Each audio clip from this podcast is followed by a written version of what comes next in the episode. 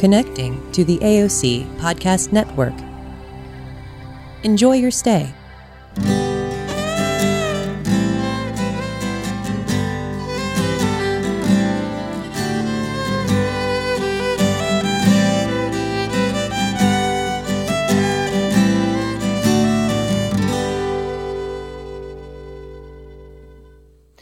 Good morning, um, good afternoon, whatever time of day it is that you're hearing the podcast. Welcome to the Cadeau podcast.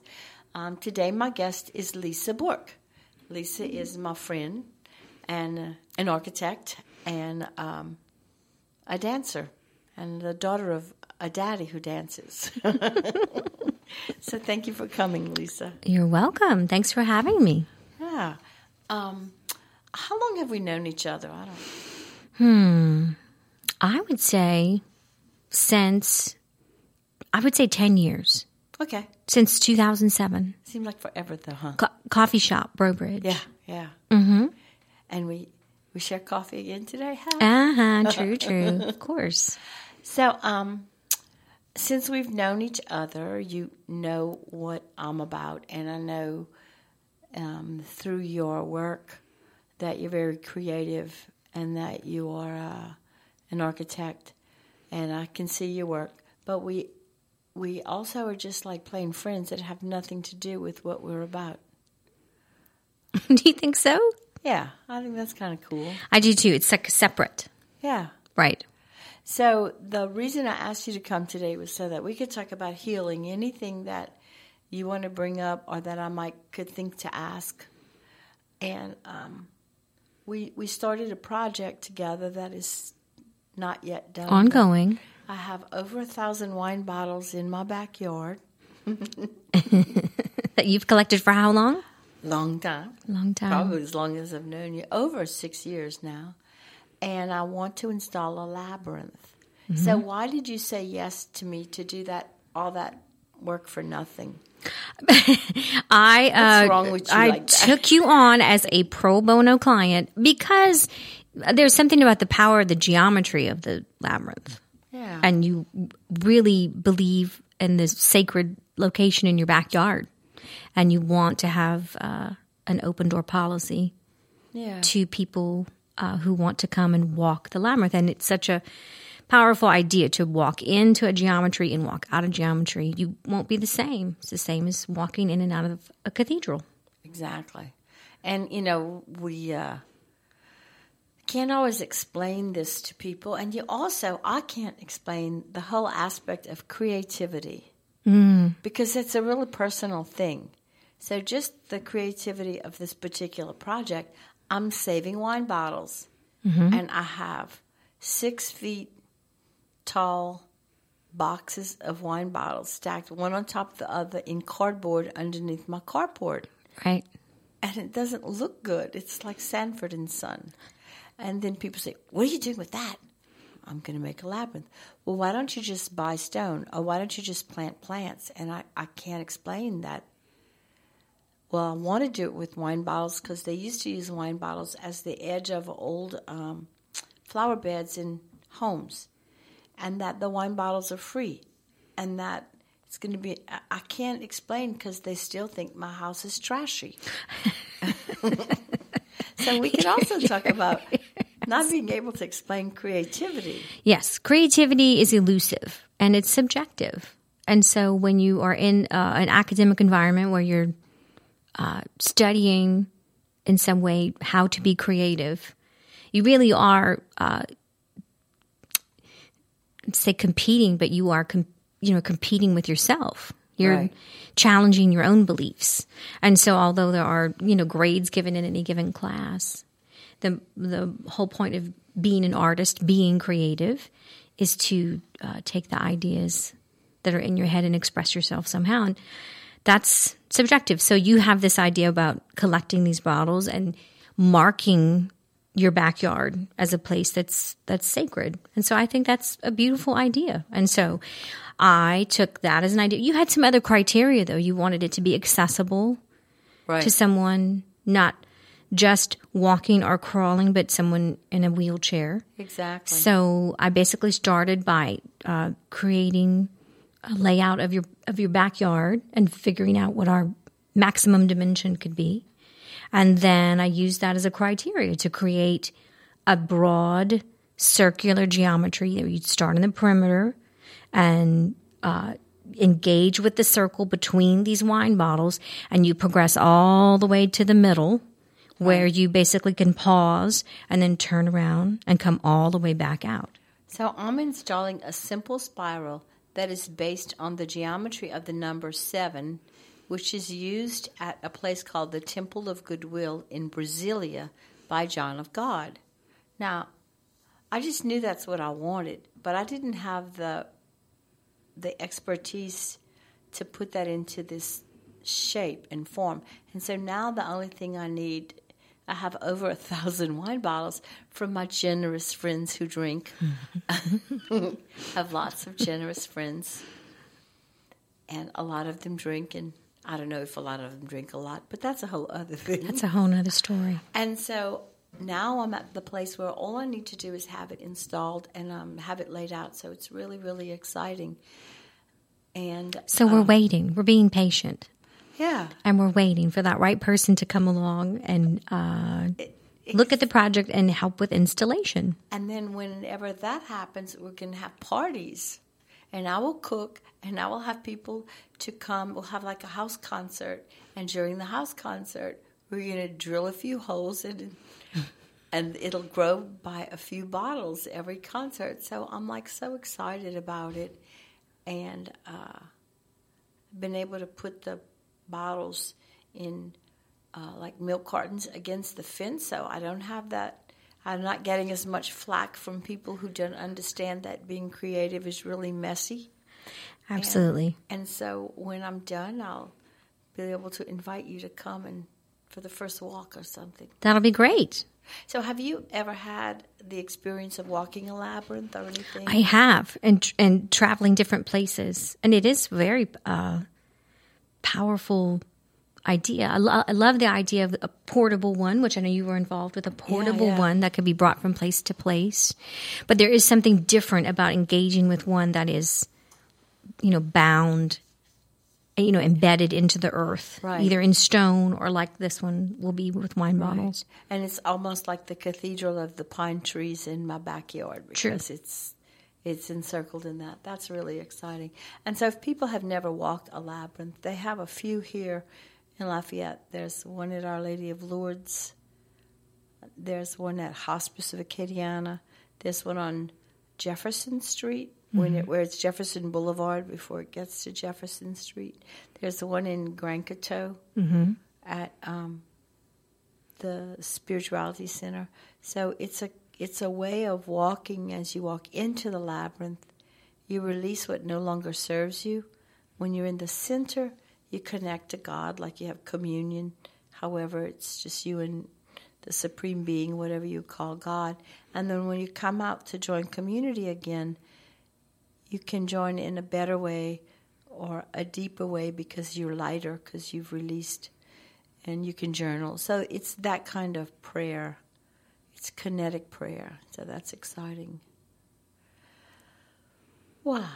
So where did you walk the furthest labyrinth you ever walked? Uh, from here, from Lafayette. Oh, and in France, traveling in France. Did you go to Chartres? Yes. Oh. It was a great day, just um, all the way to Chardon. Y- You're not um, limited to, you know, how long you can spend with it, which is pretty incredible. There's so many other monuments or places that you visit that you you're sort of pressed through like cattle. but at Chartres, uh, it's such a, a trek to take uh, from Paris to get out there, or at least when I was there. Yeah. Uh, there were not so many people that we were cattled through, and so just got to spend a lot of time. And my interest is watching people interact with it. For myself, yes, but then sitting and watching other people engage with it. Because you can see them be moved. Absolutely. Well, did you know that we brought the, the labyrinth to St. Gabriel Cathedral? I mean, St. Gabriel Prison. I did know that through someone else that you'd worked on the project with. So we brought the labyrinth there, and it was a canvas portable labyrinth. And the first time we walked the labyrinth, Monsignor Legaux from Chartres was there, Oh, wow. And Lauren Artress from Grace in California, who has done a lot to write and to um, allow the labyrinth to be used as much as it is globally. Both of those people were with us at St. Gabriel Prison. That's amazing. And so you set it up temporarily. Yeah, we bring the ca- we bring a canvas labyrinth and lay it out, and and the the the inmates who could come would come and walk with us. Uh, we did that once a month, maybe for uh, a few years. I, I really I don't really remember, and and we were met with some sort of like, well, what are those ladies? Skepticism. What is this about? Even though it's on the floor of cathedrals, we don't necessarily make the church connection Sure. because Labyrinth is not only a church connection, it's cultural. And so that was just, uh, that's where I got to understand and experience and bring it to people who needed God, but could have God through the labyrinth, or they needed love, or they needed the support of people outside of there.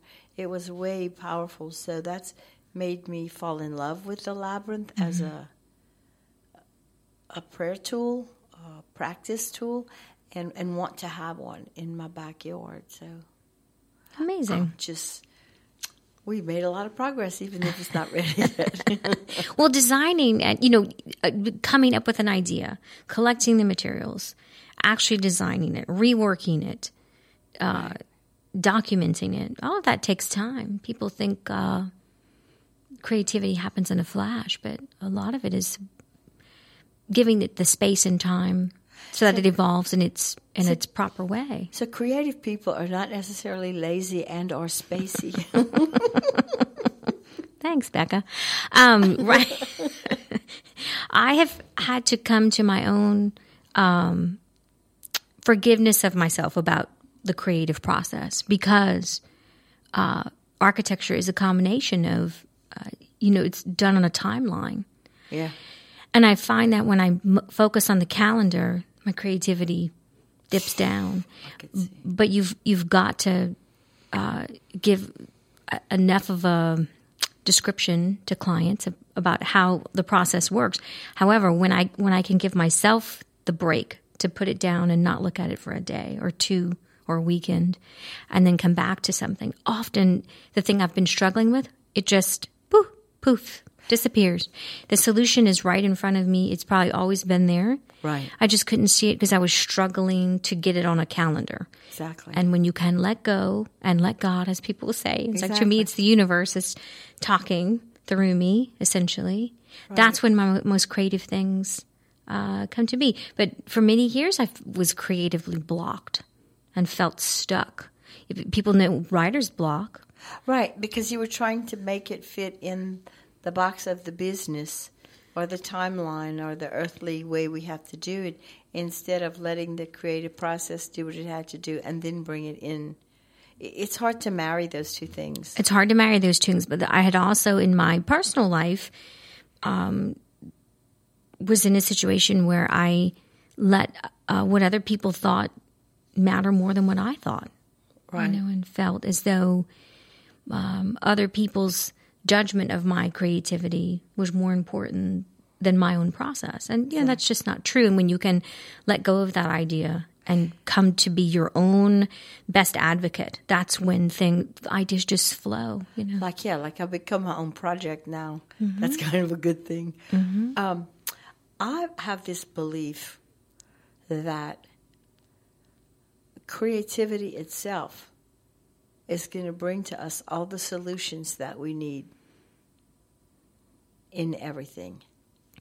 that's true. I, I agree. Because creativity is inspired work. Yes. Okay, and inspired means in spirit. Mm-hmm. So for those who understand spirit through the Holy Spirit, or or God or love or the universe, it's like we don't do things so that it can fit, or so it can be a certain thing, or so it can serve a specific purpose. Maybe when you start a project, it takes upon itself its own life. Yes. Sometimes it's way more than we ever thought it would be, and sometimes it's not half as much as we thought it would be. But it's the whole investing in inspiration and creativity that we will be able to look beyond and actually solve everyday problems. Yes, science is is creative. You know, there's a Totally. technology So is cooking. creative. Cooking, is Cooking is creative. art. Healing, it's all art. It's all art. It's all and and getting out of your own way. You know, you become a vessel for bigger, broader, expansive ideas. And that you are you become the vessel and the means to expressing it and documenting it. How do you see art? I see art as relational. Like Hmm. Okay, you have explain. perspective, and the and and this and that, and you it's the relationship between the space and in between the space and the the labyrinth and the location is is relating to the trees. So it's also art itself is is creative, but it's it also also creative in a relationship way. True. And and I think that creativity can help us in our relationships Yes. not Yes. just in in art as putting things, but in how we relate. I don't know. It's just really cool. in terms of relating with other people, how often is it? It's so easy to get into a pattern and a oh decided way that something you are invested in a certain outcome, and when you can let out of a let go of a certain outcome, uh, totally. what can come your way is powerful. And and as a creative person, if you're creating things or doing art or doing buildings, and they all look like a cookie cutter of what you did before, then your creativity is doesn't have a place to go. It can be stifled. You can just Exactly. like rehashing the same ideas or the same pattern, same schedule. Um, And so, oftentimes, though, as humans, we we We're get in our own way and we get stuck. Right. I remember wanting my son to be an architect because he has so much to offer, and he's and he's so creative and he's so talented and he has so much energy, and he just got a degree in general studies. But I think he is sort of the architect of his own world now, and he's building things that are going to help the world. That's bigger than him. Mm-hmm. So in a way, I maybe he is and always was the architect, even though he, that's not what he studied. I don't think I ever told him what I wanted him to study because that wouldn't that might not have helped, that right? would not have. Might have but yeah, that's amazing. Yes, when you study architecture, they say, you know, you look to the left, look to the right. Those people won't be there when you graduate. And that's true. But you have to remember you're on someone's left and you're on someone's right. And so, um, uh, finishing architecture school, gra- I graduated from USL prior to Ooh La La. Um, I was um, on graduated on time, which sounds, you know, what's the big deal? But in architecture, as a five year program at the time, not many people graduated on time, and so I did. But it was really about staying focused, and the thing that helped me through it the most was having a good foundational background, so that my core curriculum classes were manageable and that Right. I could spend the time with design, which was really quite difficult. I have to say, some of the most very most talented designers didn't finish. So being talented as a designer doesn't mean you're going to finish the degree. so it's kind of one of those interesting things about uh, practice. I have a story a cousin who was uh, an art uh, in architecture at at USL, and he and he got a degree. And he told me this, and I'm going to share this story, and you can help it make sense and it not be a slam on anything or anyone. He said, "I'm fixing to do my senior project," and he said, "I'm going to do a senior project about making this building that we're in." a shelter for the homeless people. Mm-hmm. But he said it's not going to pass because nobody cares about the homeless. And I'm thinking, well, why you want to do that? But you'd have to know what a wonderful man he was. He isn't living anymore.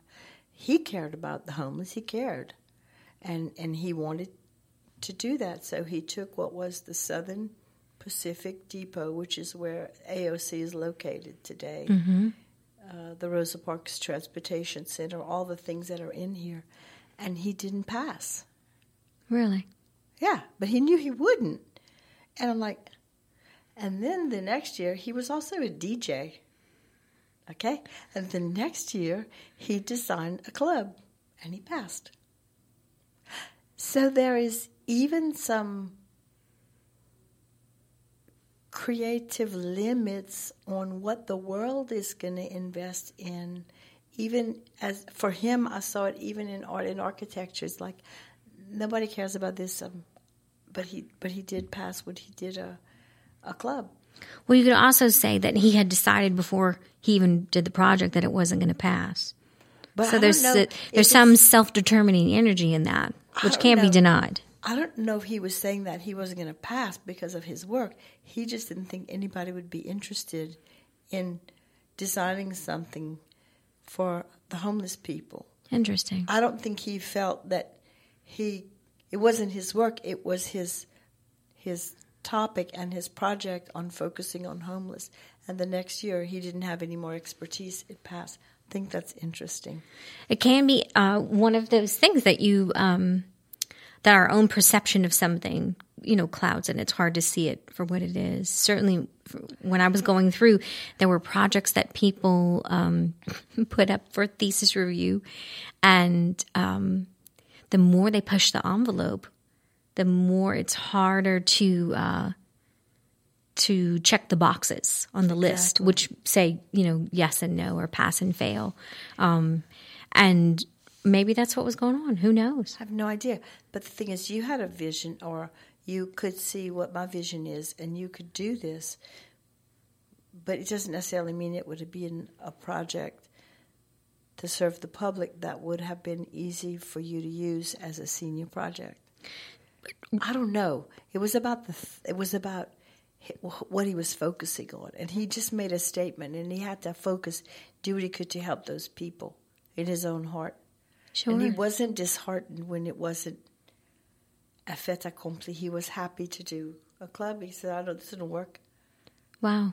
Yeah, I just, he's such. Well, I would, I guess I would say in my, you know, in my professional life, uh, the equivalent of that is what will the bank loan money for? exactly. You know, it becomes That's all part um, of art and architecture. in my residential practice, uh, I, I graduated from uh, USL in with a professional bachelor's degree. I have not gone on to become licensed. Um, so, in fact, when you say I'm an architect, that's really not technically true. Ooh, misnomer. Yes, uh, I'm a residential designer, and uh, the first, very first firm that I worked in for about six years, uh, we did beautiful custom giant homes, and I learned a lot. And si- and since then, I've gone on to work in construction and um, as a supervisor and a project manager, and then now in my own residential practice, I tend to gravitate towards projects or clients gravitate towards me that are interested in building a space, designing and building a space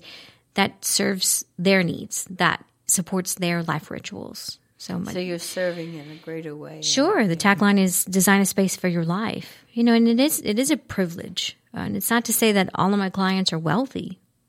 My cli- my clients are the ones that are willing to um, be patient with the process, and so oftentimes that comes up when you're designing a project: is what does it cost?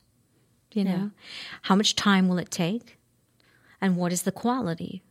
And so if you make draw a triangle on a piece of paper and put each of those at one of the corners, what I say to my clients all the time is you can only have two.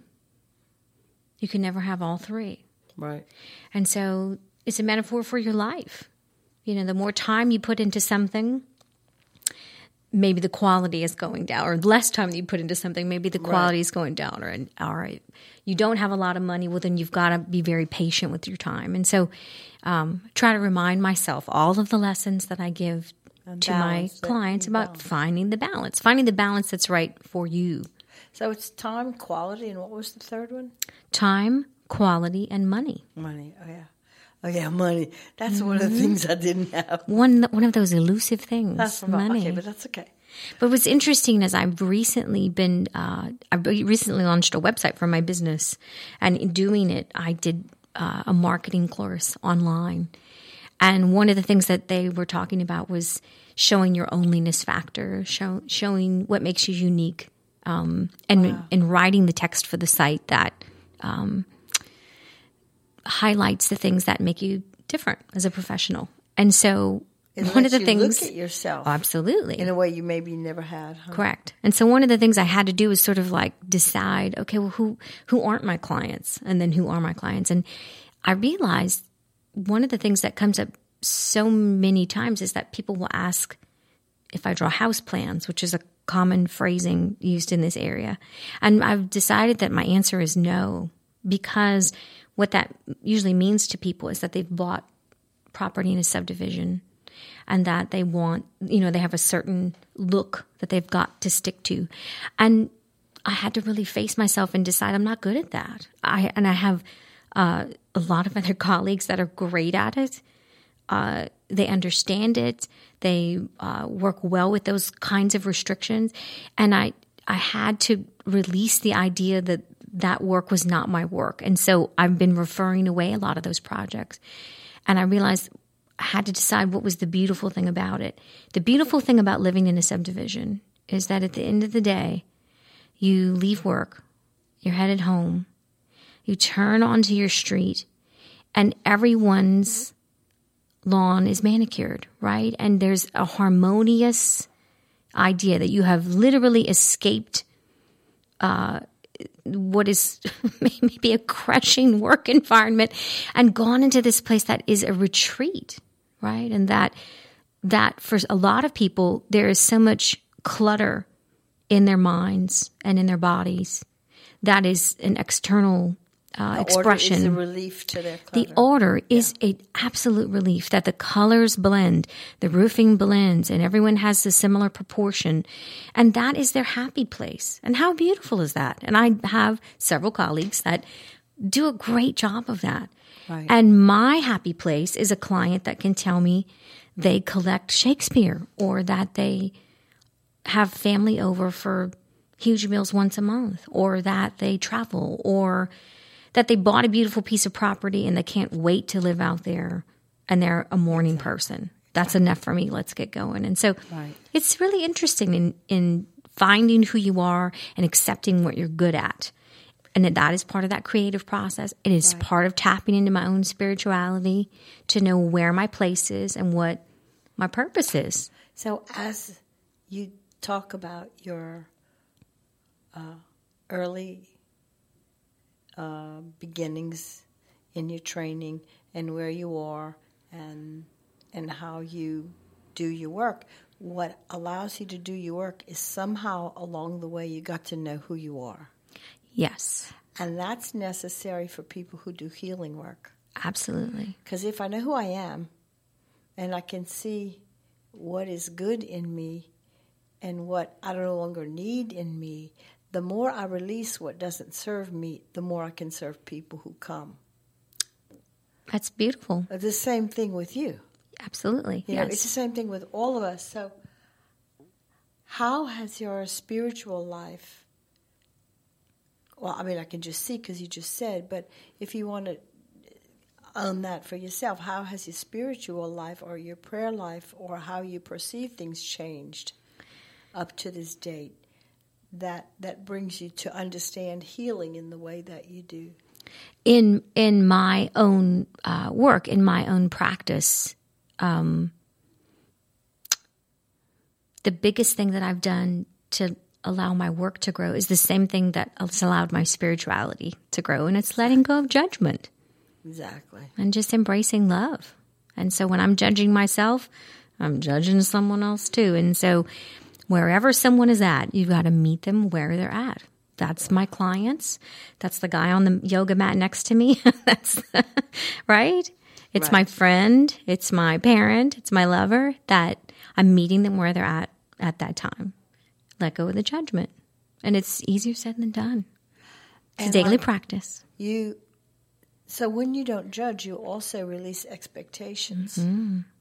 So if you don't judge and release expectations of the people and the things around you, then you can focus more on creating in your work. Is that Absolutely, and the, and you know, I think the backstory of that is, uh, it's easy to think, well, then no one was responsible, and, that, and that's not true. The the um, when you can let go of judging others, and number one, focus on yourself, and you really understand that what other people think about you isn't really any of your business. My goodness, yeah.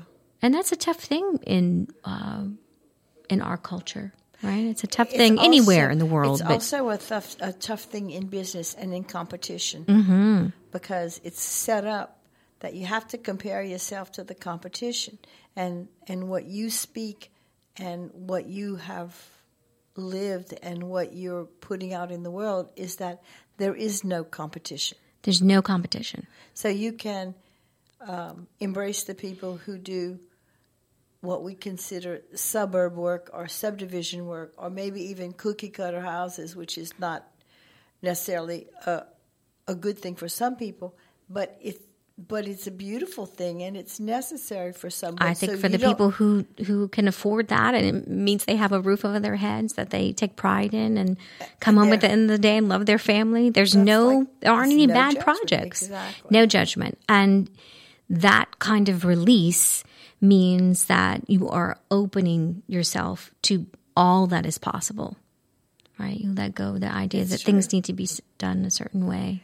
And sometimes when we when we take a path that's different from the regular path, the normal path, the expected path, like you would be maybe expected to by this time be have your uh, Licensing, Yeah. licensure, yes. well you didn't do that okay but then you don't have to make people who do get their licenses seem like they're less than you or more conformist than you it's just It's just a a different, different path. path. It's just a different path. You know, everyone uh, has to decide for themselves what's what's their way, and you may be three steps into a path, twenty steps into a path, twenty years into a path, and decide it's not right for you, and it's never too late to change course right and readjust. But it's difficult because when you go on a different path, you are now leaving people that were on that path with you. ah, very true. And if you have to leave someone that's on a path with you for 20 years, there's some grief there. For sure. But then the people you meet on the new path more than make up for any loss, and then it just works. How? What would you like to share in terms of? eh, Do you ever get on a yoga mat? I do. It's So, what things have come to you that have allowed you to to get to clarity and that have been healing for you that you might want to share with other people? I I guess the the biggest thing I would say is that there's no there's no right way, and there's no one way. Right.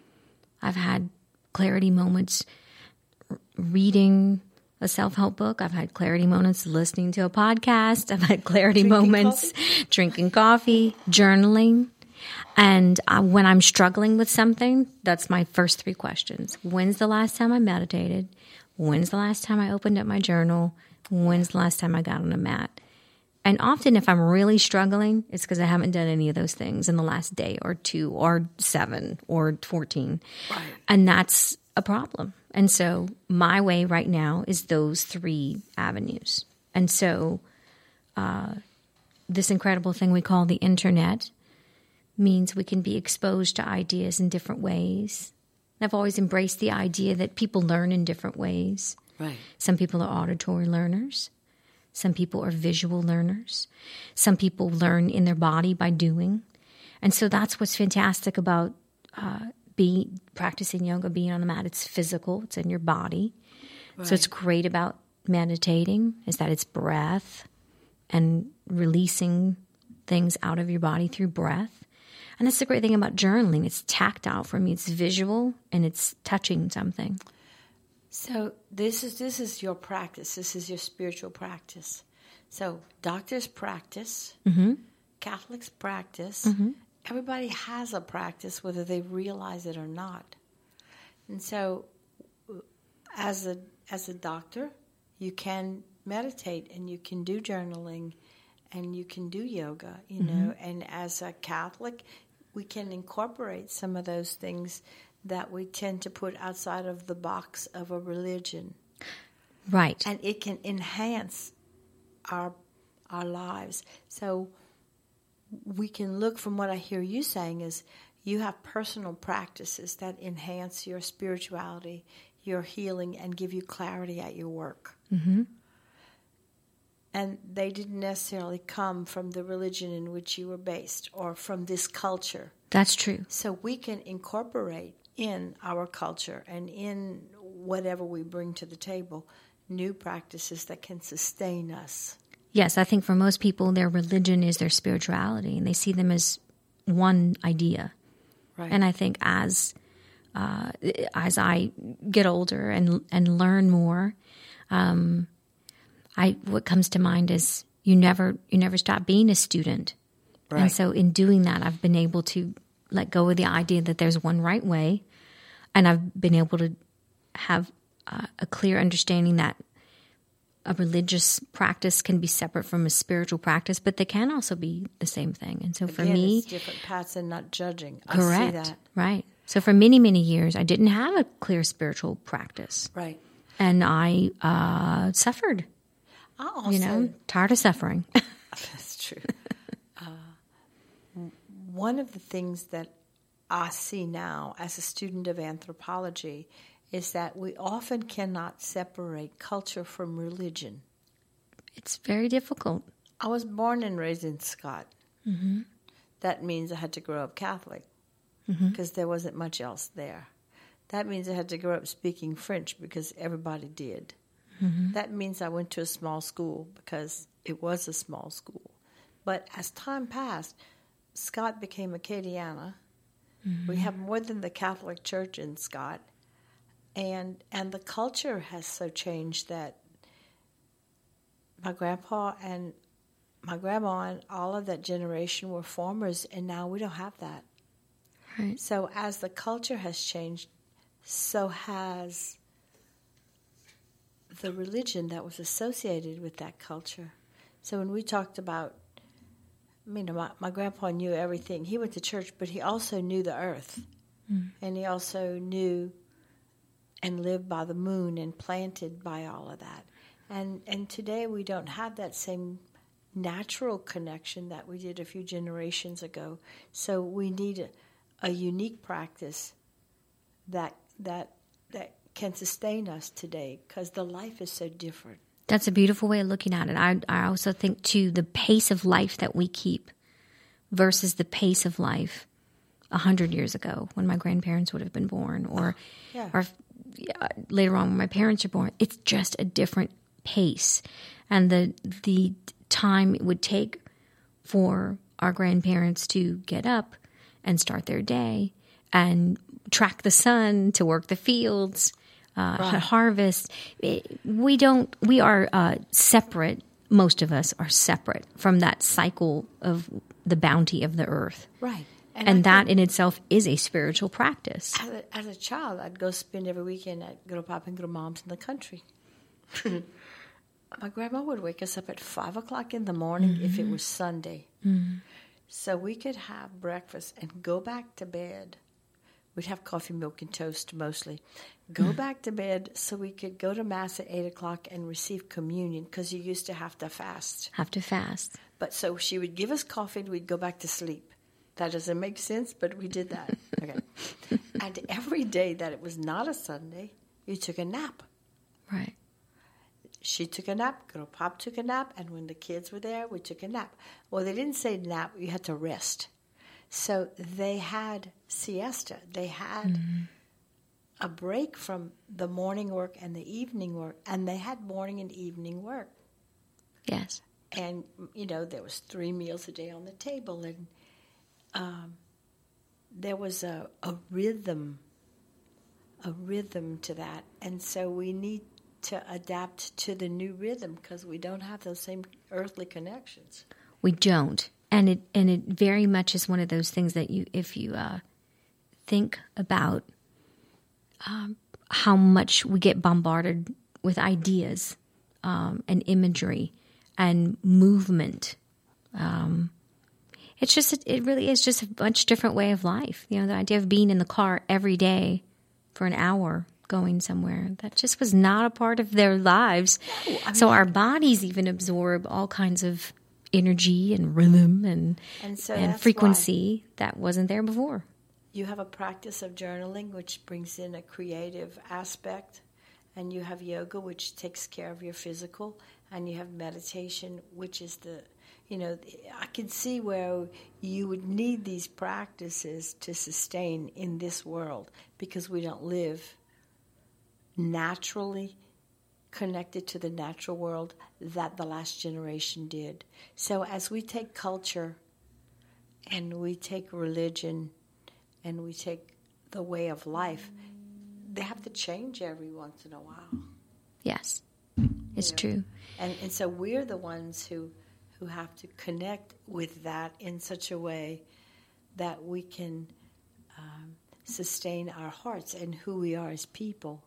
So we can make the effort to stay loving and compassionate, like we were taught in basic catechism or basic brotherly love from Philadelphia or living in a global community. Mm-hmm. Yeah, so Yeah, the whole point of having a personal practice is that you can quiet your mind, you know, and open your own pathways, you know, so that you can connect with people in a meaningful way. And you can bring balance into your life. Those 3 things you talk about at your work is something you also uh, apply in your daily life. Yes. Wow. And so when you get out of balance, you have a way to get back in Yes. instead of staying out of balance for as long a period of time as when you didn't have this practice. Yes. It's funny. I was visiting with a friend recently and they were talking about a situation and it was so clear to them just two weeks later what had really been going on, you know. Right. And I, I, I thought it was so interesting because that same person in that very similar situation a couple of years ago, it would have taken six months, a, you know, a year to have that kind of clarity, right? So it's something that we're all uh, coming to when you can know yourself, as you said before, Yeah, and tap the- back in. Is that finding the clarity in individual moments is becomes easier when I am kind to myself Exactly. when I'm good to myself. Let's love my neighbor as myself for the love of God. That's just a, a, a truth. Yes. Yes. Wherever you got it, it's it's how you live it. That's how you apply it. And and what was the oracle of Delphi was know thyself. Know thyself. You know, and that was like way before we knew the religions of today. The truth maintains through the generations, and it's how can we come to that truth for ourselves? Very true. Wow. wow. I didn't know we had so much in common. How do, how do you get back to balance? I, I have this little circle, mm-hmm. right? And uh, and I divided it into four. I saw Elizabeth Kubler Ross once. She spoke in Baton Rouge. She taught a lot about death and dying. Mm-hmm. And um, she said, You balance work and play, mm-hmm. and rest and play. And you just keep those in balance. Now, if I need to sleep six hours a night, eight hours a night, it's not some undetermined number of hours, but I need to make an effort to maintain my rest. I need to play as hard as I work, not necessarily as long, mm-hmm. you know. And I need to, as a creative person, when you work, sometimes you work, you have to stop working because you can just the drive and the the excitement. So it's it's balancing that, and I need to know what my prayer practice needs to be. And so when one gets too long, or one gets omitted, or one gets too short, and you can feel it, then I go back to the little circle and see what I need to do. And if I can practice and understand how much I need to stay rested enough, or pray enough, or play enough, then the work is so much easier. Yeah, I can see that. So that's my, and if I do that, the, in the middle of it, I will stay centered. Mm-hmm. And it's about uh, centering the. We had something years ago when my children were little that like 40 years, whatever, centering prayer, which was uh, by Basil Pennington, who was a Catholic priest, who was bringing meditation uh, into the daily lives of Christians. Because even forms of prayer we think only go with this religion or that, but they're all the same. They are all the same. They're all getting back to that. Centering, knowing Centering, yourself, and being compassionate. I have a, a, a good friend years ago that when I was living in California, and she was in, uh, hired a uh, something called a life coach, which I didn't know what that meant in nine, Now they have a lot of- 1999, 2000. And it was really fascinating to hear the kinds of things they spoke about. And so many of them stuck with me. And so one of them was she sits down with this life coach and he draws a circle, much like you described. And he made, I want to say his pie had six pieces. Uh-huh. And so the first one, he just by knowing her, just from a brief consultation, he says, the first one is work. Oh, okay, she says. What are your five work goals? Oh, no problem. Da-da-da-da. One, two, three, four, five. No problem. Okay, second pie is financial goals. Oh, okay. Five financial goals for now, five financial goals for your retirement. Oh, okay. So halfway through the pie, she's so good. All right, we're great. And then he says the next one is the body, your own physical body. What are your goals for your body? Uh, lose weight. and he said, okay. So he wrote that down. The next goal is, you know, so in other words, he kept going through and by the time they got to the end and was what what were your what are your spiritual goals? She just didn't even know what to say. And he said okay you already know about your work. You already know about your money right now and you already know about your money for years to come. What you don't know about is your body and your spirituality and your emotional balance. Yeah. so your mind body spirit is the side that you're weak on. That's where your work lies. And she went in thinking she was going for like time management in her work and he said, You don't need time management. You need to balance out what you're not doing at work and make it as much of a priority as what you are doing at work. And so, just what you said. But I thought it was really interesting because it's a way of getting people to see with their own words where their priorities are. Because people can say, My mind, body, spirit is a priority. What are your goals? Oh, I don't have any. Okay, well, you know, that means something. And when we talk about um, balancing, we don't know what we need to balance. You might need to sleep 10 hours a night. Somebody might need to sleep five and somebody seven. So we can't say the way to balance is to read an article and do what they say. No. He allowed her to find out To- for herself. For herself. And that's what this little, you know, yeah. And then you make a priority to remain in balance. Yes. And maybe maybe you realize in knowing yourself that you need 10 hours of sleep in winter. And in summer you only need 6. You, know, maybe maybe it plays in with how your body relates to uh, the climate. And so you're right. Reading a self-help article maybe is a great way to get started on something like the 10 best ways to know thyself. You know, it's it's just a it's just a planting a seed. Exactly. All of the work is in you, but all of your all of the answers are inside of you. Exactly. You've got to have a way to mechanism to get to it. Because if you don't go within, you go without. Oh, that's good. I like that. Is there anything you'd like to say that's not so tacky or cheesy to end our talk today? Thank you for coming. I would say that uh, love is the answer. exactly. Thank you for having me. Thank you for coming. Let's Oh do it again. It was fun, yes. Okay. Thank you for listening to Kado podcast. I'm your host, Becca Begno. Matt Roberts produced the show. Thanks to AOC Community Media for the use of their facilities. For information about AOC, you can visit aocinc.org. Thank you very much. Merci beaucoup.